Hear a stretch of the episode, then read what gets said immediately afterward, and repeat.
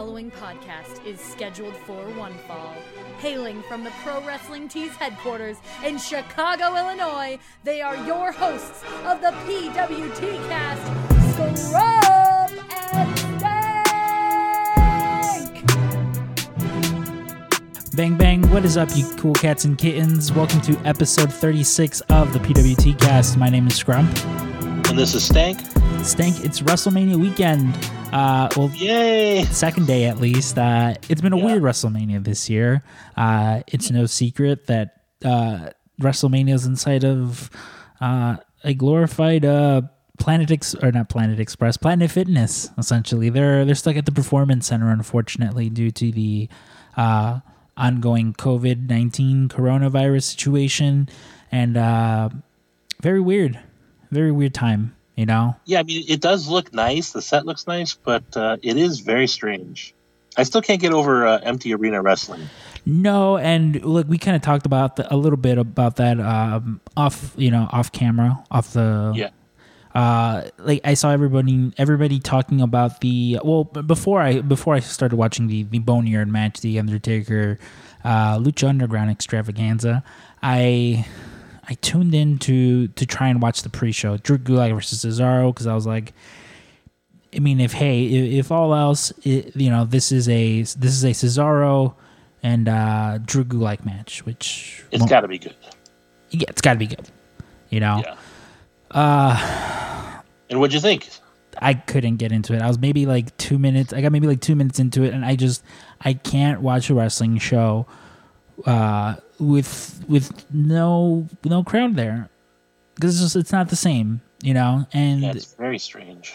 Yeah, and hey, if you're listening to this and getting upset, saying, but by all means, if you enjoy it, that's fine.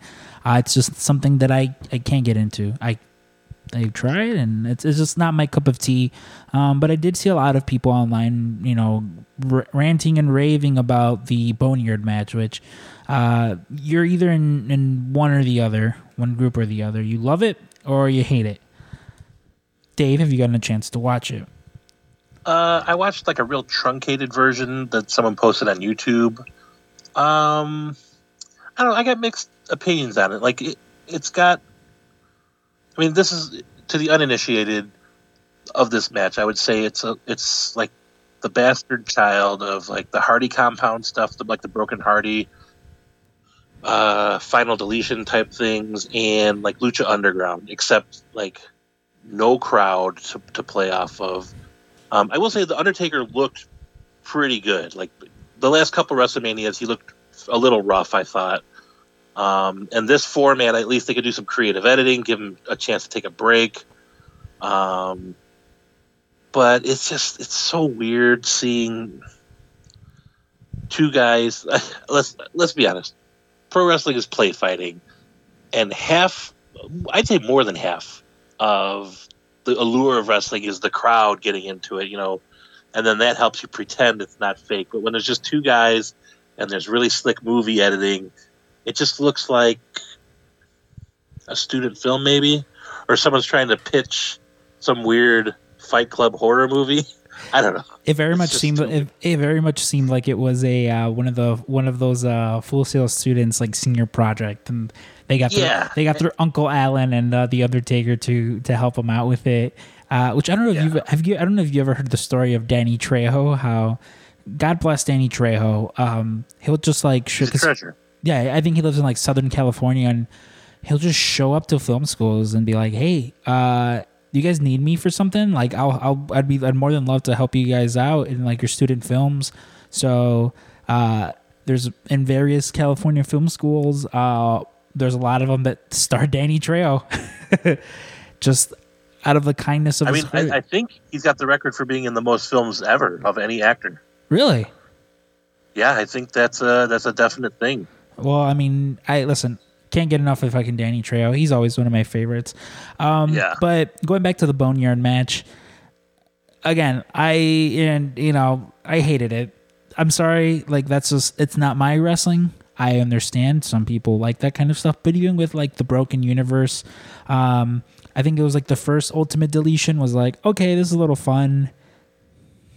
And then the novelty sort of wore off. Like I understood the gist of it. And hey, look, this is coming from someone who was a penis druid, you know, and understood how quote unquote dumb that segment was.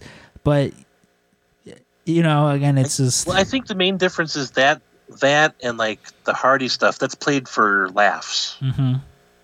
The Boneyard match was done in earnest, which is yeah, very similar to the Bray Wyatt Ultimate Deletion thing that they tried to do a few years back, and yeah, that's why it doesn't work. It's taking itself too seriously, I think. Yeah, and so at least for me. Yeah, definitely the same. And I know a lot of people were excited about Biker Taker. I never grew up with Biker Taker. From my understanding, it was just a 2-3 year period where he was I don't want to be this weird magician zombie anymore. I want to just be Mark. And they're like, all right, you can go ahead and do whatever you want. You're the Undertaker. But yeah, I don't know. Just wasn't my thing. And again, and if that's your thing, by all means.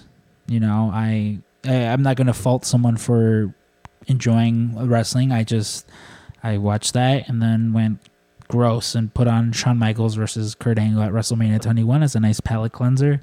But again, man, to each their own. Yeah.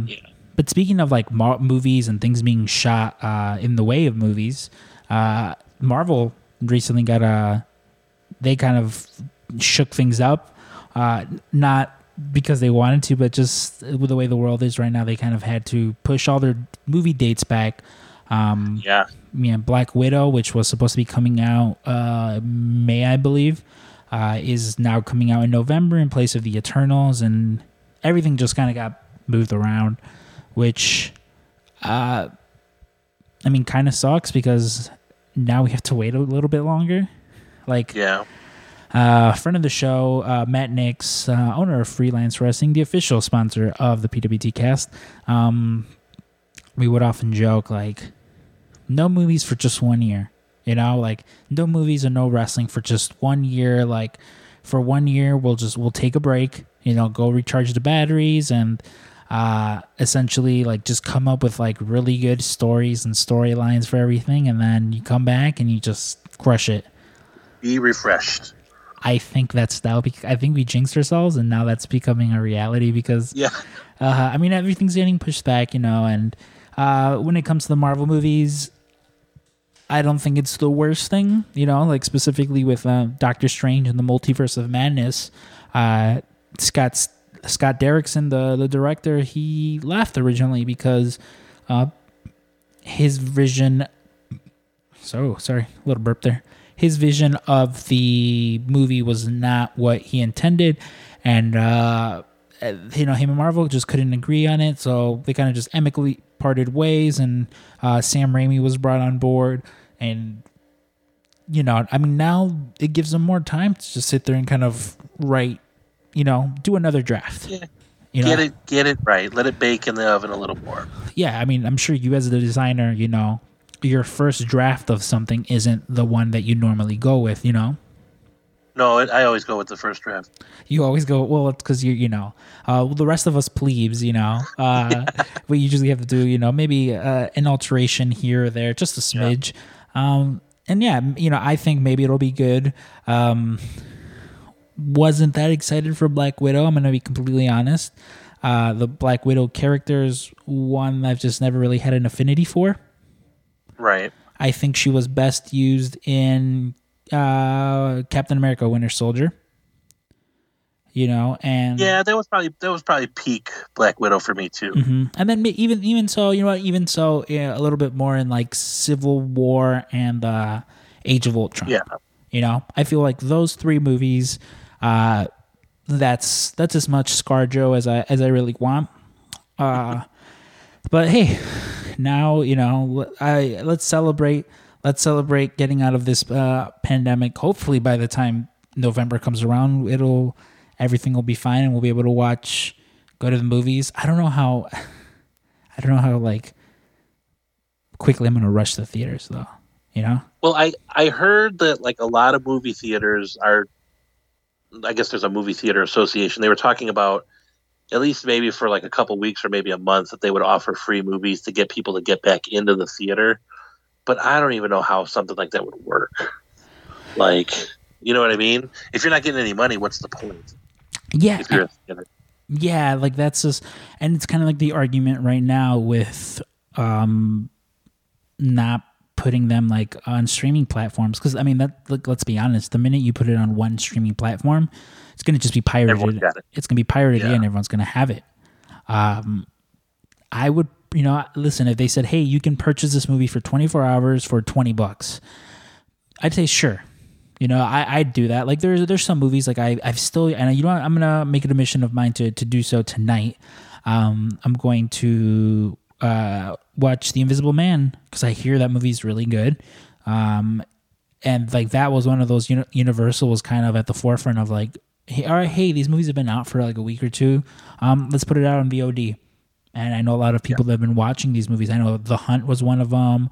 The Invisible Man, as I mentioned. Disney just put Onward. Onward, yeah. Onward, they put it out. So it's interesting. You know, it's interesting to see how that goes because, yeah, I mean, you got to imagine, like, not a lot of people are going to want to go to the movies. Yeah, I mean, if I was a movie maker right now, I'd be a little panicky because, I mean, a lot of these movies are just putting so much money into, you know, the production and the marketing, and you know, there's a lot of movies that are sitting there, like Onward. Onward's a really good example. Disney, Pixar, normally a sure bet for audiences, and they were like, "This released at the wrong time. Let's rush it out on, you know, our streaming service for some goodwill." But you know, there's also the flip side. There's some real stinkers that were probably coming out that could blame, you know, their poor performance on lack of audience confidence. Like Bloodshot was horrible. Well, did you see Bloodshot? No, I don't want to see. Well, but a lot of people that saw it said it was a steamy turd, you know? Well, so Harley Quinn and the Too Long of a Title came out on VOD. Yeah. And so did Bloodshot. And apparently Bloodshot, like, massively did way more business than Harley Quinn, and like I saw some people getting upset about that, but I mean, like I don't, and people were quick to, you know, cry sexism, which I think, you know, I think part of that does factor into there's a lot of bros out there who just, you know, who are like, God, Captain Marvel, you know, it was a massive flop. Yeah. You know, it made like $1 billion, like. You know, sure, it's not the most memorable of the Marvel franchise, but it's serviceable. Yeah, it's fine. It was okay. I saw it the one time, but I would also not call it a failure when it made $1 billion at the box office, you know? So I know that movie came out, or the Harley Quinn one came out, and so did Bloodshot, and Bloodshot, like, massively, again, outdrew it, and people were upset about that, but, like, can you really be mad at, like, you know, the audience telling you that they don't want Harley Quinn? You know, like, I don't know. That's always hard. Like, I don't know if they don't want Harley Quinn. I don't think they want the Harley Quinn that was given to them. I think Margot Robbie did pretty well in Suicide Squad. And then,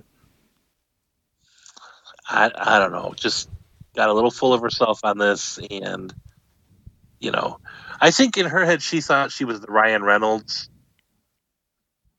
You know how Ryan Reynolds was to his Deadpool? I think she thought she was that to Harley Quinn and just missed the mark, I think.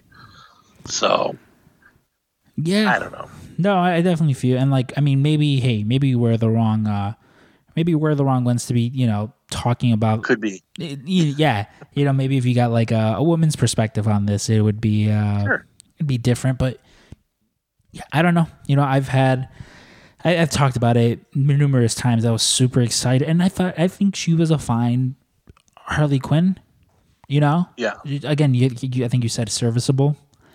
Yeah, yeah.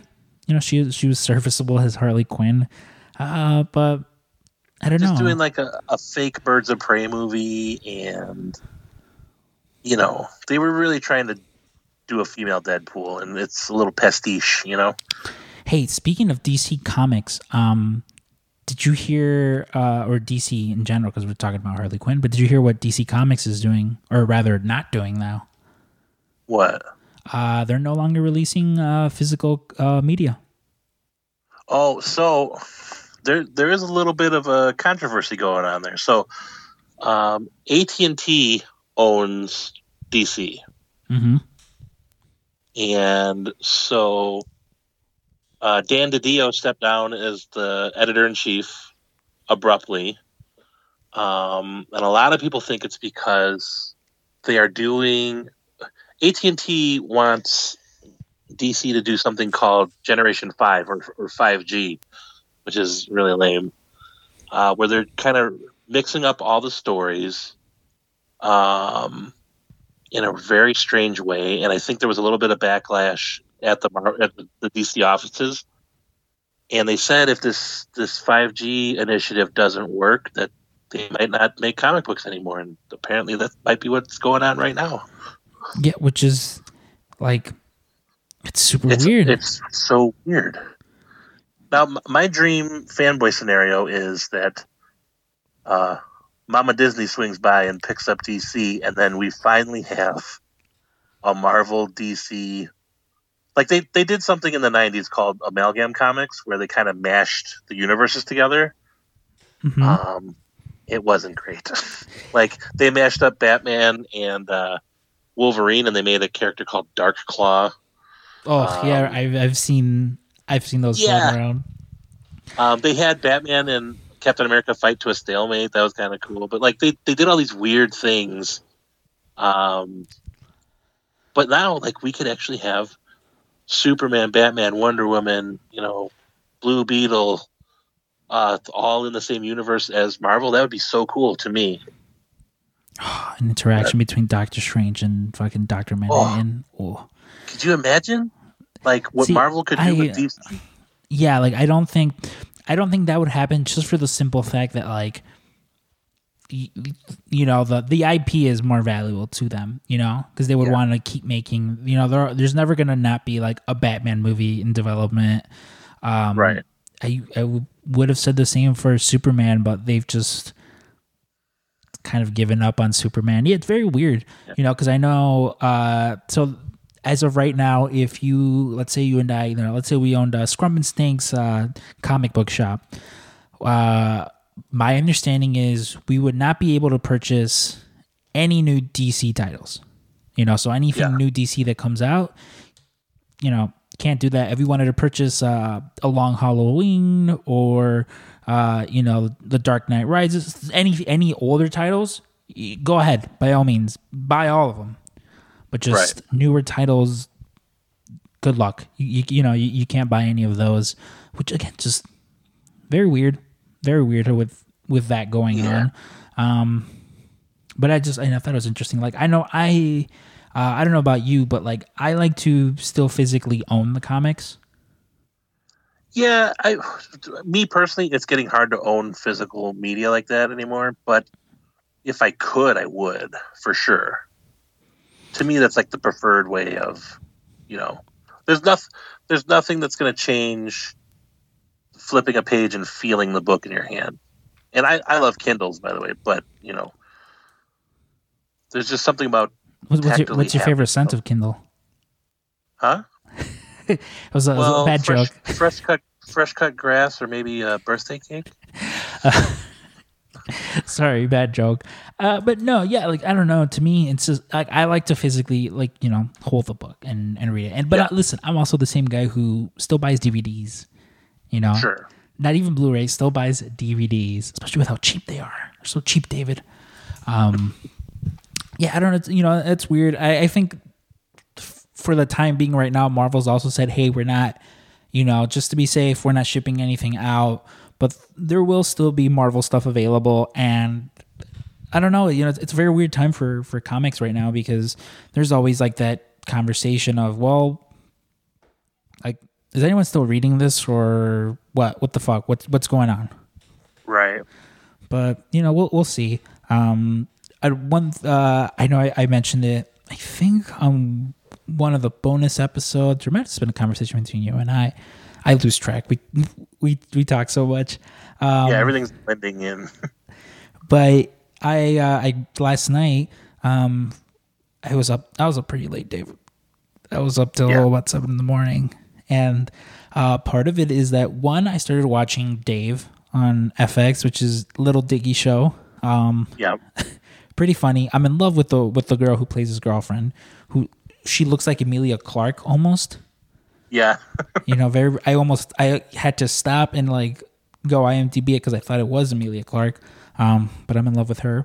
But I was watching it because I was waiting for The Warriors and God of War 4 to download on my PlayStation, which shout out Sony. They're running some ridiculous sale. I bought both those games for $20. The spring sale? Yeah, their spring sale. Both of them for a combined 20, not 20 each, a combined 20. So I was playing a little bit of The Warriors, which was, it was fun getting back into it because I've mentioned how I spent, I spent a whole summer. I spent so much time just playing that video game, so it was fun kind of just going back to your childhood and like it's not like they didn't redo it or anything, so the graphics are still like PlayStation 2 graphics. Yep. But man, I was up all night playing God of War 4 and it was good. I didn't get as far as I wanted to because again I was already up, but it's so good. Like it reminded me. Yeah, one looks beautiful. Like it looks, oh my! It's a chef's kiss. If there was a chef kiss emoji, that would be the only way to describe how this game looks. And yeah, it's so fucking it's amazing. Like I was a fan of the first three games, and you don't. I mean, so far they haven't really delved much into his past. Like I know, as far as I got, there was a shady character that showed up and. Was kind of bringing up his past, but that's as far as I've gotten so far. The Conor McGregor guy? Balder? Yeah, the guy who looked just like Conor McGregor. Yeah. Him, I beat the shit out of him. And one, I forgot how violent those video games are. Yeah. Because, like, holy shit, is it a lot of just ripping people in half? Yeah, blood all over everything. But no, man, it was really good, and I think I'm gonna start playing video games again. You're getting the bug, man. I'm proud of you. Yeah, well, like I had mentioned before, I've really only stuck with two games like religiously, and those have been like the Pokemon series of games and Kingdom Hearts. I've played other ones before in the past, the aforementioned Warriors, God of War, BioShock, but. I mean, hell, I only bought a PlayStation 3 to play God of War 3. Yeah, that was the last... It came out on the PS3, correct? Yes. Yeah, I only bought one just to play that because I started working, had some money saved, and I was like, fuck it, this is how... I literally remember, I really don't want to... I think I was like a sophomore or a junior, and I was like, I don't want to go to my 8th period. So I just left... And I'm like at the bus stop, and like the bus drives by, and there's like an ad for God of War, and I was like, I should really go buy that, and I just went and bought it. But yeah, I'm pretty excited about delving back into that because I don't know, it's fun. I need to get it like a recliner though, because I'm currently just sitting in my bed playing, and it's not good. Yeah, I can't I gotta be I have an office chair for when I play, and I can't lean back. I have to lean into the TV almost. I can't play in a relaxed type of a position. But you've also got that big comfy recliner though. That's true. Yeah. But I never sit in it though. Really? Yeah. I just, especially if I'm playing games, I got a little office chair, and that's my gaming chair. Well, no, I mean, I fully plan on immersing myself into that, which I mean, it's one of those things where I'm like, thankfully we don't have that much work, which is kind of a downside because I'm like, no, I'd much prefer to be working instead of playing video games. But I mean, with work being a little slow, I know I saw, we mentioned on the bonus episode that, we had an upcoming spring fling sale. I know I saw Ryan post or tweet that he was delaying it for a little bit. So, I imagine when that comes out, we'll be a little bit busier at the shop. Sure. If the government, which will be nice. Yeah, which will be nice because again, it's not fun when there's not much to do. And there's a lot of uncertainty just looming over everything. Yeah, it's always just like, oh man, like what's going on? Because but that's not fun. But you know what was fun was finally finishing Tiger King. Oh, and so what did you think now that it's all done? So, I one thing that I keep seeing people talk about online. And it's kind of like the general consensus is that a lot of people saying like, what? Look, there's two of these weird sexual predators that, and like, you guys are obsessing over this one lady who killed her creepy husband. Like, yeah, this lady pretends to be innocent. Carol Baskins, which I'm sorry, we're going to get into this. I mean, I guess spoilers. So probably go ahead like 10 minutes.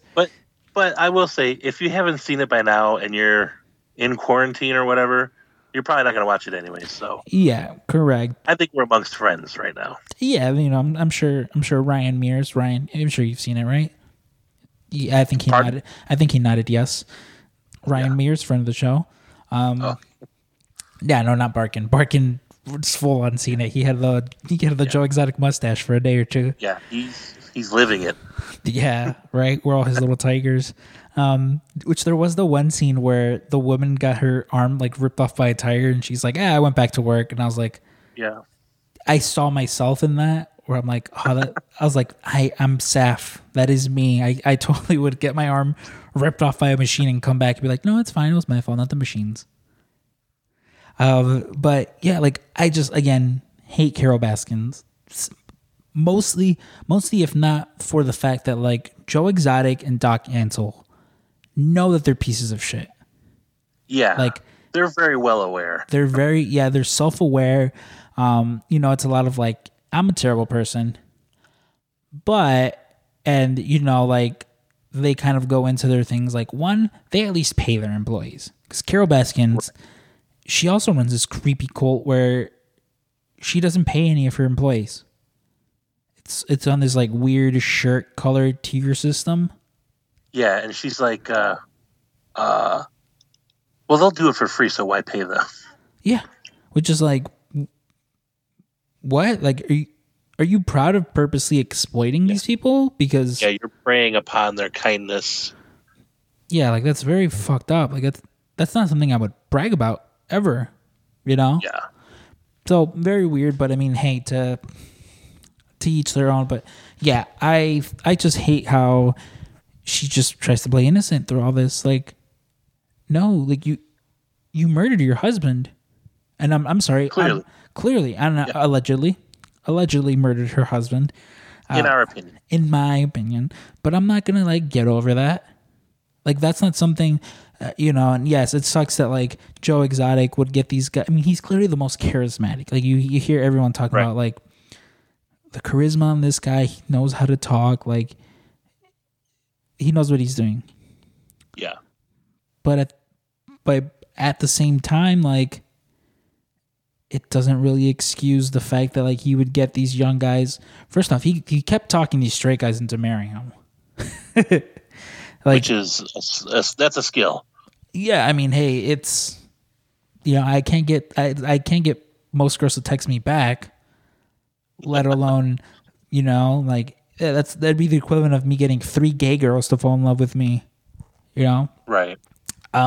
You're very Chasing Amy, like, but yeah, he gets these guys hooked on meth and buys them cars and buys them drugs, and it's very fucked up, very weird.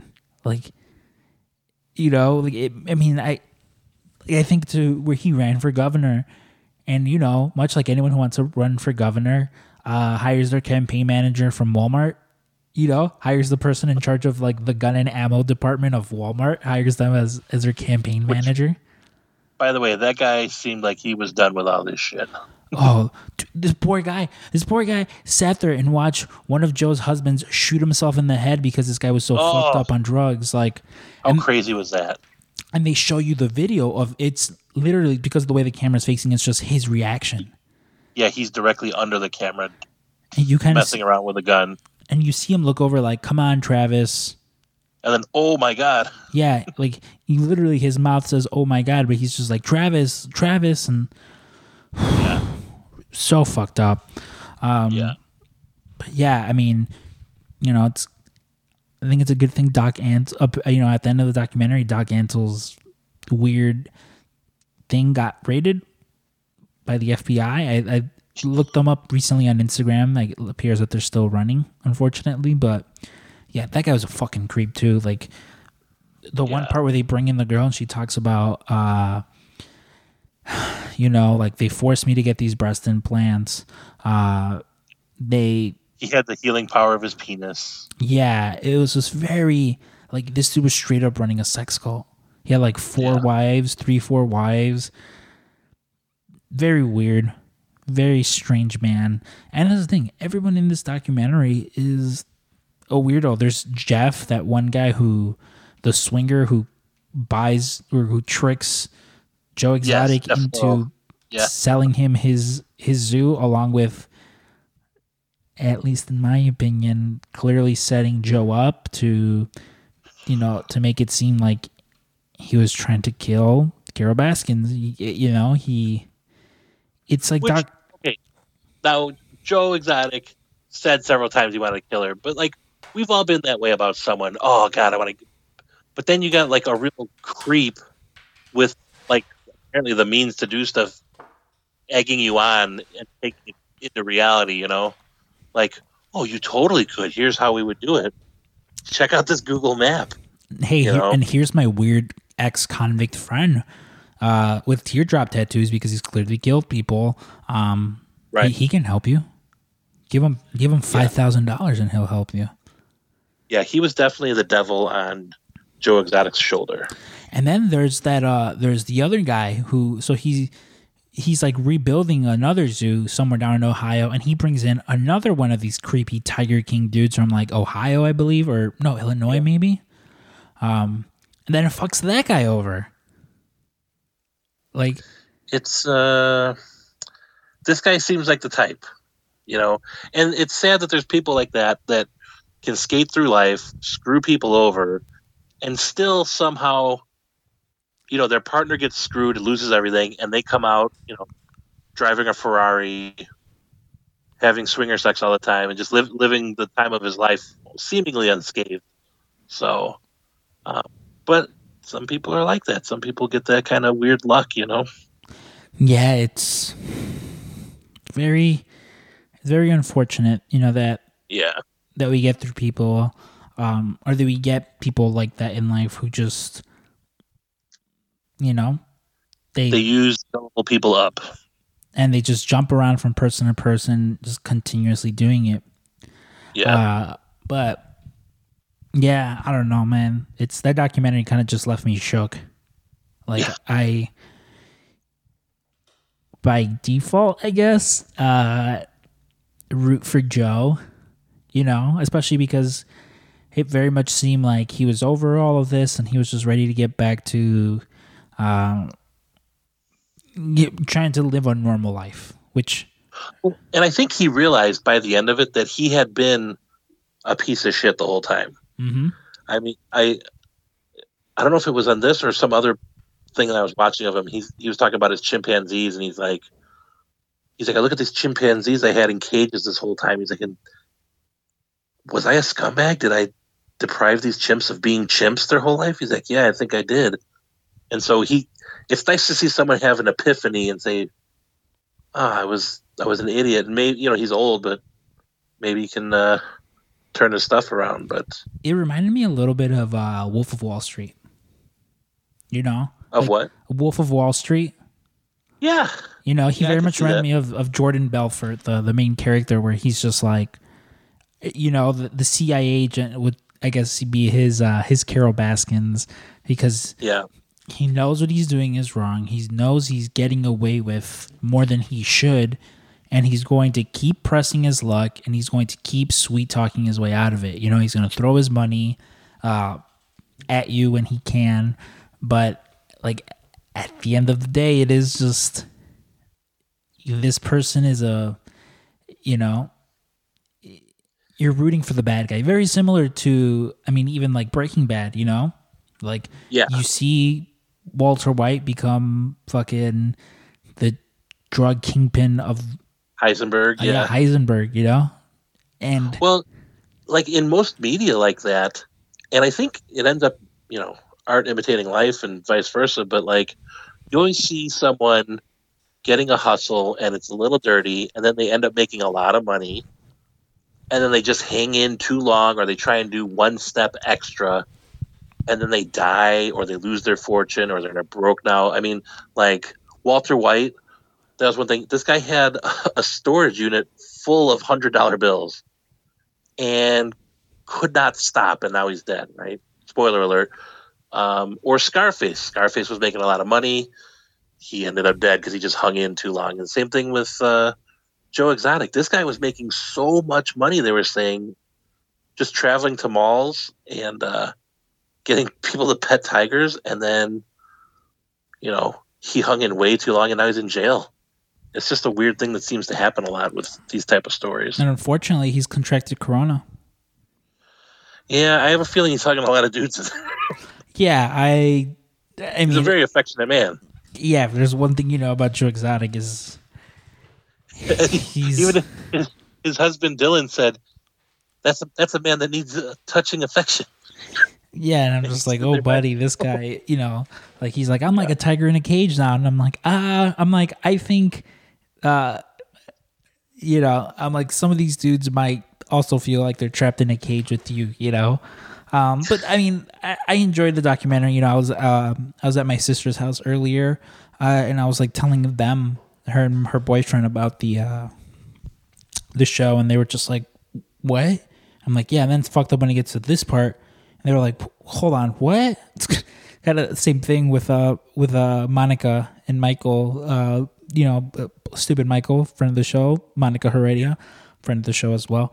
I was talking to them about the show, and they were like, yeah, we binge watched it in one night. It's so fucked up. And I'm like, yeah. You almost have to. Yeah, I'm surprised I haven't seen Michael just nonstop talking about Tiger King on his Facebook profile, because once that guy gets a hold of a bandwagon to jump on, he really rides that to the end. Which, Michael, I was very happy to see him, because like there's a lot of you guys that haven't seen, you know, because we've all been self-quarantining, self-isolating. I don't know if I mentioned it or not. Me and Mike, so we were generously gifted this television for our studio. Yeah, this beautiful, beautiful 80-inch television, and I am not good with mounting a television. I've never mounted a television before. I, to be honest, have zero concept of what it is to mount a television. Right. Fortunately, Michael, excellent handyman. You know, as for as much shit as we give him, you know, playfully, of course. Very, very good with, you know, building things, installing things. Just very good handyman. So he was like, oh, I can go ahead and, you know, mount it for you. So got all the things, and we spent a good 2 hours trying to mount this television. Unfortunately, the wood inside of the wall, God knows how they fucking put this thing together, because it is not like your typical wall. You know, like if you're trying to you know, install something, and you need to find, you know, the studs to put the screws into. Typically not that hard, you know. Get yourself a stud finder, super easy. Right. This was like trying to find a goddamn needle in a haystack, like oof. Especially because like it kept going off where it was like, oh, right here, and then we drill a hole and we're like, where's the wood?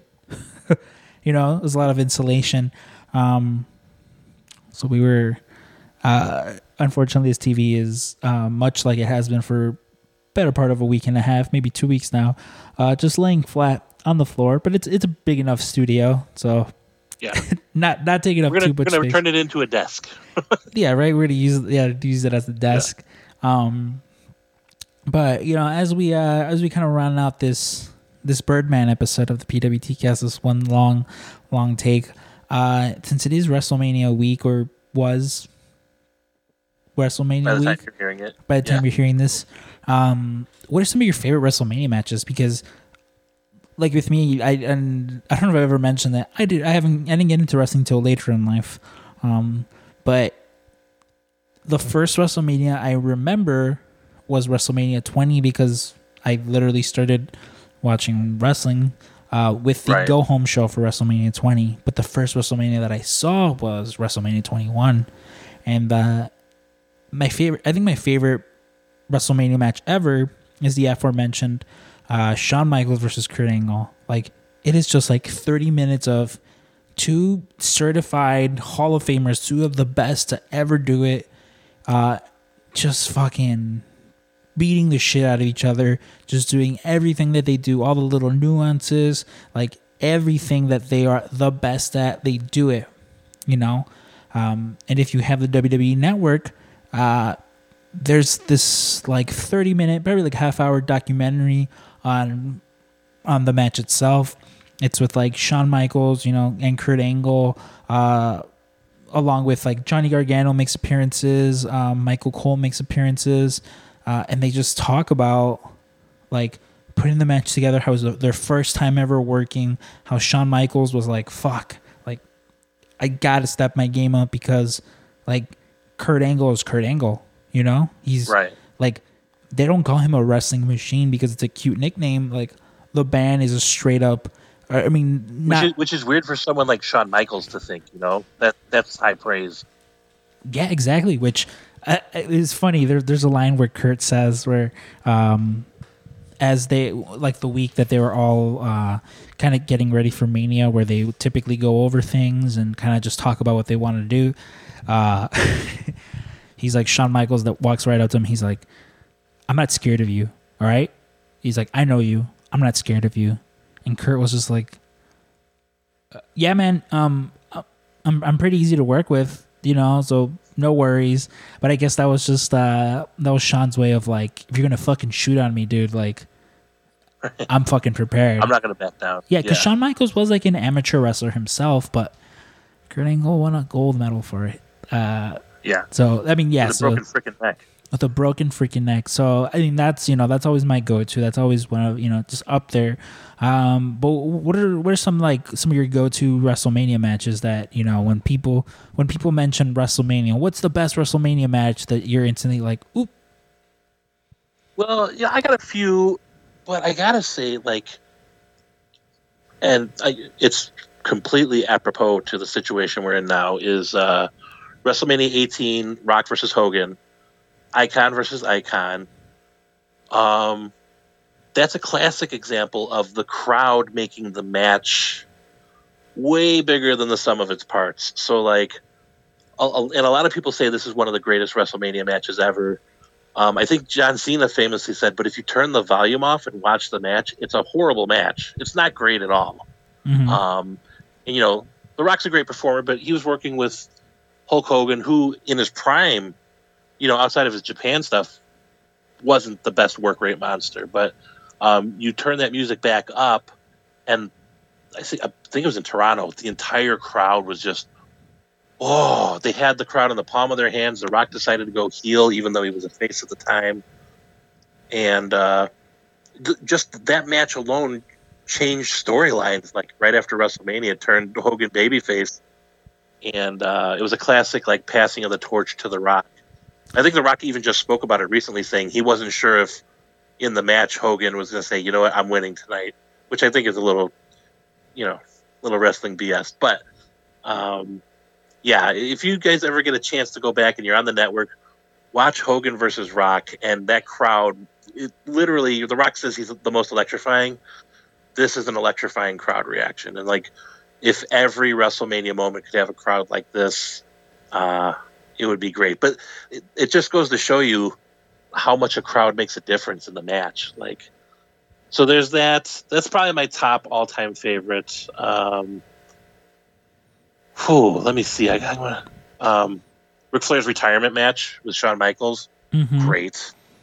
Love that. I know one of my go-tos for the longest is Edge versus Mick Foley at WrestleMania 22, their hardcore match. Oh, is that with the spear through the flaming table? Mm-hmm. Which... Whoa, that was pretty good too. Yeah, it's crazy. So like that WrestleMania 22 always have like a weird like about, because it was the last WrestleMania here in Chicago. And that was like... Yeah. I was super, super into fucking wrestling then. And I remember asking my parents, I was like, I just want to go to WrestleMania, but like they weren't ever going to spend even like cheap seat money, you know, like my parents were like lower middle class, so they didn't have the money. And especially this was like a thing that I just got into, you know, I'm sure had it been something that I'd been into since I was like, you know, 8 years old or something, they'd be like, all right, sure, you know. Yeah, little did they know. Yeah, little did they know. Their little boy would have a Pro Wrestling Tee tattoo on his arm. Yeah. But, yeah, no, they were like, don't worry about it. You know, we'll order it for you on pay-per-view. And I was just like, I want to go. But, unfortunately, I didn't go. And my little brother actually got to go. But that's because he was small enough then to where, he just sat on my uncle's lap. Yeah. And like they were like, yeah, that's fine. I remember just being so angry. Mom's like, well, like he's a baby, you know, he can go. Like, yeah. You know, you can't. Like, what do you want us to do? And just being very salty. But I remember they ordered me a stadium-sized pizza from Congress, one of my favorite pizza places. But yeah, so that WrestleMania 22 match is just fucking awesome. Like even in the beginning where you have like Mick Foley come out in flannel, Edge spears him. It's one of my favorite spots ever. Edge spears him, and he kind of, and you know, and he like, you see him kind of like wriggling around, and his arms just leaking blood, and you're like, what did I miss something? Like, what the fuck happened? And Mick Foley, you know, with that shit-eating grin, just takes off his flannel, and he has a barbed wire wrapped around his belly, so when Edge speared him, you know, he got cut up pretty good. And yeah, man, like I hadn't seen much of any like hardcore wrestling then, you know, because hardcore wrestling, a lot of like that ECW New Jack kind of shit, not really into it. Even now, more so with like the GCW deathmatch stuff, not or even a big, like old FMW deathmatch stuff. Yeah, definitely. You know, I've seen like one of those barbed wire rope exploding fire chainsaw matches, and I'm like, oh, that's fine. I saw that one, and that's all I needed. But yeah, man, this is, and then, you know, like you mentioned, gets speared through the fucking flaming table, and Mick Foley like famously tells the story of like after that WrestleMania, his wife was like, "Oh my God, is Edge okay?" And he's like, "I'm the one that went through the fucking table. Like, yeah, he's fine." Well, the one classic like WrestleMania thing is after Edge spears him from out of the ring through the table, the look on his face. Mm-hmm. He has like the most crazed, insane look on his face.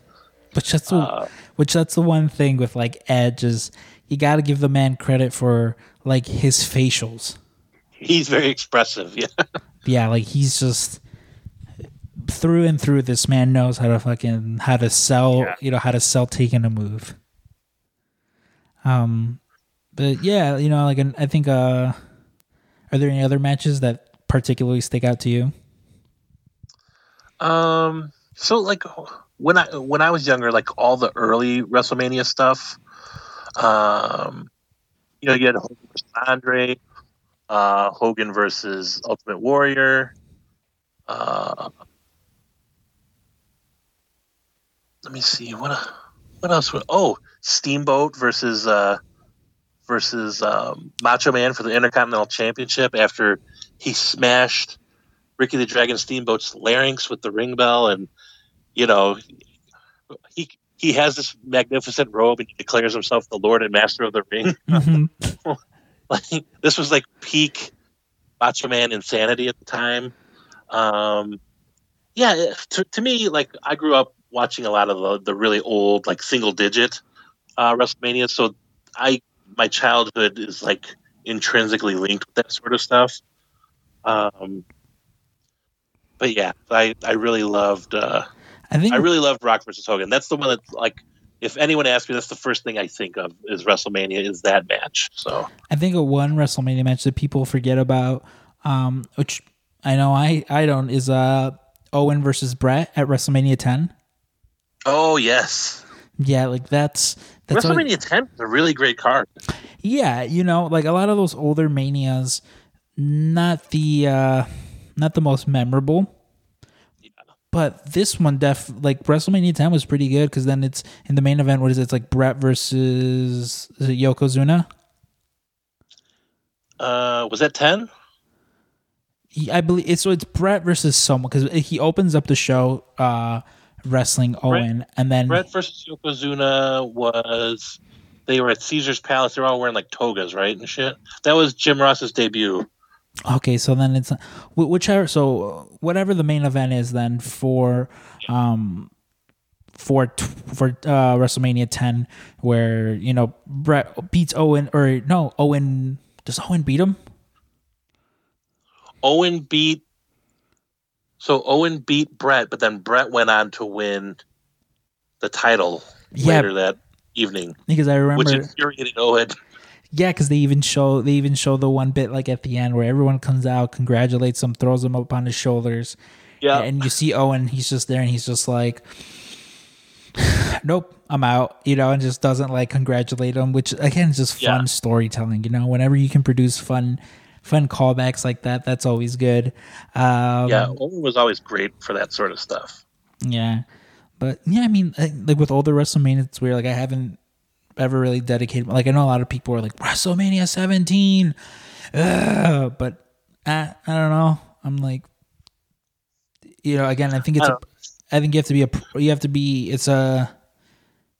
a product of that time. Is that the right turn of phrase? Yeah, I mean, I think you're spoiled in that you came into wrestling right when like work rate was a thing. You know what I mean? Mm-hmm. Back then, so the one with Yokozuna was WrestleMania 9. Okay, but for instance, that WrestleMania was outdoors during the daylight, and it was kind of weird. It was in a parking lot. Like it was Undertaker versus Giant Gonzalez. You got this big man in a fur suit with like his junk covered up in fur. You had like Money Inc. versus. I think it was like it was Hogan and Brutus the Barber Beefcake, and then you had Bret Hart versus Yokozuna, who loses, and then Hulk Hogan just comes out and beats Yokozuna randomly, and it was clearly like a case of politics where Hogan's like, "Let me get that belt real quick," but it was memorable, you know. Like I don't know, I like all the early WrestleManias. I think they're a little gimmicky, but they're fun. Which I'm kind of that way with like the like all the ones, you know, from 20 to like 30 basically, because there's some that I forget happened, like Batista versus John Cena was a match that happened at WrestleMania. Like Cody versus Rey Mysterio was a match that happened.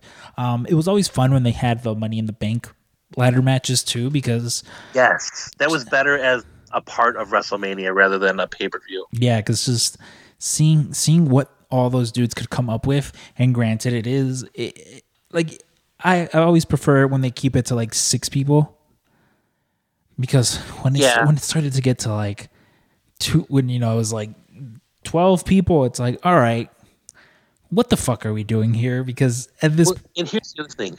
They also started adding like John Cena and Kane to these matches, and it's like, this is not what this match is about. Like they completely forgot that it was for people that, you know, never got a shot at the title. Mm-hmm. And then like Kane or like Mark, I don't remember if Mark Henry was in those matches, but like these gigantic dudes that have held titles should not be in this match. I remember the second Money in the Bank ladder match, the one that RVD won in Chicago. Ric Flair was in that match. Yeah, Like Ric Flair should not be in that. Ric Flair should never be in a ladder match, but there he was, and I remember he takes like a giant fucking bump off the ladder, and like Bobby Lashley was in that too. Very, very weird. Just like a very weird Mania. Yeah. Yeah, but yeah, I mean, you know, again, it's weird. WrestleMania is this weekend, and I've kind of just, I don't know. I have zero interest in it, and it sucks because we normally treat it almost like Super Bowl. Like my wife makes a bunch of hors d'oeuvres. You know what I mean? We get a bunch of snacks and stuff, and we almost treat it like a Super Bowl because it's incredibly long. And but like, you know, if you love wrestling, no matter where you are in the wrestling spectrum, you pay attention to WrestleMania.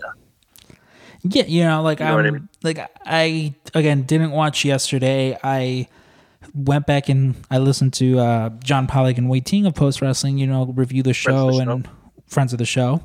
And I was just like, all right, I guess I should go back and rewatch the Boneyard match, but nothing else that they talked about was I like, oh, I should really go check that out. Yeah. Didn't. I mean, the only thing other than parts of the Boneyard match I saw was Kevin Owens versus Seth Rollins. That giant bump he took. I saw gifs of that. Yeah. The Falcon Arrow on the ring apron. Oh, God. But like it feels like it's a waste because like there's no one's there to experience it. You know what I mean? And it's just like, if that happened at WrestleMania, the crowd would be like, whoa! And, like, they're robbed of that. We at home are robbed of that. It's just, it's a shitty situation all around. But, man, I mean, it'll be time they have to do that. Yeah, I mean, it'll be interesting to see how next year's, if it happens, how that'll be. The Earth is still around. Yeah, you know, for all we know, it's very much like a what is that, the train movie by Jung Boo, Snowpiercer. Snowpiercer, yeah. Yeah, it might all be a Snowpiercer-like situation, and I'm eating a baby on the fucking train talking about that one time I went to WrestleMania. Yeah. I mean, speaking of empty arena wrestling, I guess AEW has taped like maybe months of content just in case. Yeah, which is smart. Definitely fucking smart. I mean, I hope they don't have to use all that footage because I don't want to see any more of this. But like, I was thinking, so like watching these are weird. No matter like if you're watching NXT or Raw or SmackDown, Dynamite, but I think like WWE is in a unique position where they could just rewind the clock and say, hey, until this thing's over, we're going to watch what was going on in the Attitude Era right now. Yeah. You know what I mean? And have something from this week in like 97. And when, you know, DX is running around, you got Stone Cold and The Rock, you know, they're fighting for Intercontinental Championship. Like, why can't you do stuff like that? And then like you expose new viewers. I guess maybe some of it's not suitable for, you know, PG-13, but like, what a great advertisement for the network. Mm-hmm. Yeah, you could definitely be like, hey, you love Randy Savage. Here's this awesome Randy Savage match. And hey, while you're at it, why don't you check out this fucking Randy Orton match from WrestleMania 2? And, oh, hey, Randy Orton, he wrestled Seth Rollins in that match. You like Seth Rollins too? Here's another Seth Rollins match.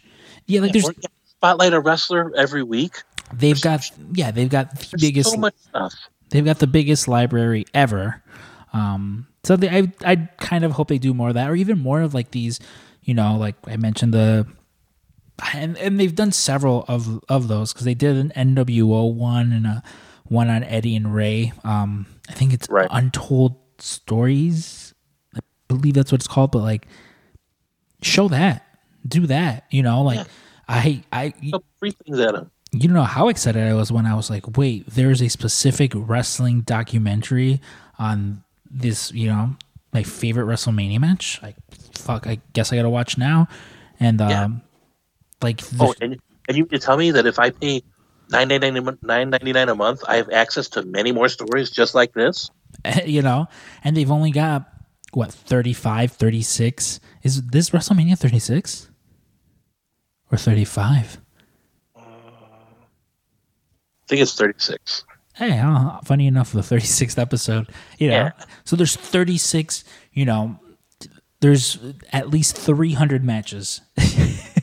At least 300 matches you can highlight. They're probably not all worth highlighting, but there's definitely, you know, WrestleMania matches that you can go back and highlight. Yeah, you also have, you know, Saturday morning superstars. You got Raw, you got SmackDown, you have Shotgun Saturday night, Sunday night heat. All that. You've got everything. So much stuff. And then you got world-class documentaries. Like, this is the time where you tell all your road crew, you tell all your wrestlers, you know what? Go home, be with your families. Because they're scared too, right? All these guys are on the road setting up shit. Or, you know, I guess they're not on the road anymore. They're going at the performance center. But, like, send them home. And just, you got an embarrassment of riches. There's no reason for these guys to be out there exposing themselves any more than they have to. AEW's in a slightly different position. Like, they kind of got to do what they got to do. But WWE, come on, man. Yeah. Use your brains. Yeah, I'm fully for that idea now. I hope, you know, I kind of hope this forces Vince to, you know, to be a little bit more creative with how he presents his product. But yeah, I mean, I think with that, you know, we'll call it a week.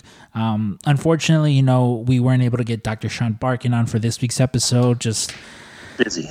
Yeah, with how much worse things are getting.